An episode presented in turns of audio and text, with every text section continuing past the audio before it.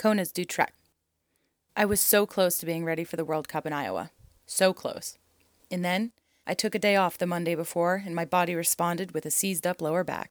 Is it because my racing age is 30? Am I secretly a Greek goddess suffering from hubris? Or maybe it is the world's way of saying I'm wasting my time doing yoga and stretching because I'm going to end up in pain anyways. For whatever reason, it happened. Despite not doing any efforts leading up to the race, it was still stiff and painful for the C2 on Friday. I didn't want to start, but I was in such a funk, hurt back, bad attitude, that I decided I had to race just to clear my system. Besides, my new Kona Super Jakes had just been built up by Kerry and Mark West, so they needed a thorough shakeout before the big show. My pre ride of the course was slow, yet frantic. The course was slick. I made the mistake of shifting at the wrong time on a sloggy climb and sent my bike into crash mode. On a Di2 rear derailleur, that's when the mechanism feels extreme force and will self shut off to prevent damage. Ironically, I only go into crash mode when I'm a bad shifter, not when I actually crash. I forgot how to reset it, so I headed back to the tent in a worse mood than I started out. Unable to do any real opening efforts before the race, I started slow, and my legs felt like they were full of wet cotton until nearly the last half lap. My resultant performance on Friday didn't phase me because a lot of us didn't approach it as a race, but instead an opener for the big show on Sunday. I was still optimistic. But the car ride back to the house on Friday proved to be too much for my back, and I was hardly able to pull my socks on before dinner. I was devastated. But with the help of a network of friends, Google, and some understanding people, I got some last minute appointments for a chiropractor and acupuncture on Saturday.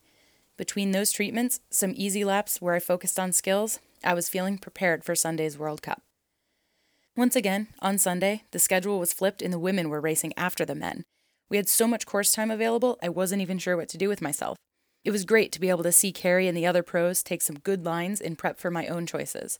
For many, it was a file tread day, but I chose the Maxxis all terrains for some extra bite in the steep off cambers and in the event there was some dust or debris buildup through the turns. I was happy with my choice because the course was a mix of smooth, pavement like dirt ruts and loose gravel like soil, but traction was not a big worry for me. With the men going first, I was all alone under the tent for over an hour, and it was so freaking lonely. Now I know how Kerry feels while I'm out racing and the mechanic is in the pit and he's left to fend for himself on the trainer. I was happy with my start. I didn't fight too hard, but I sure didn't go backwards like I could have.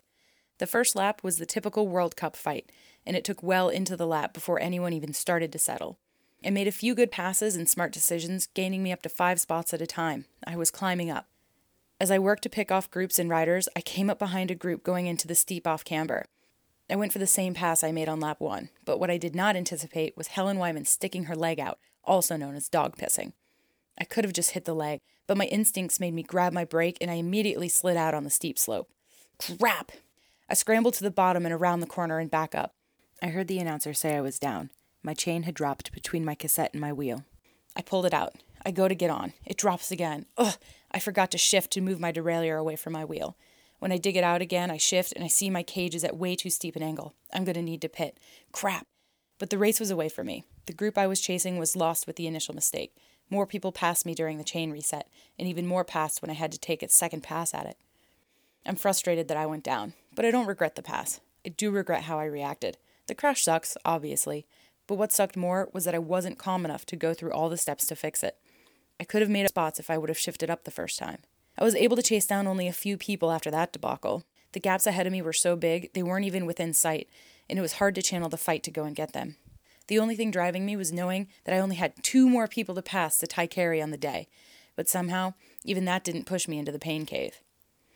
Pit, I had taken my B bike, which has more narrow bars because Kerry can't read numbers, and because I hadn't ridden it much, the brakes weren't as burned in as my A bike, so the steep downhill chicanes were really proving tricky.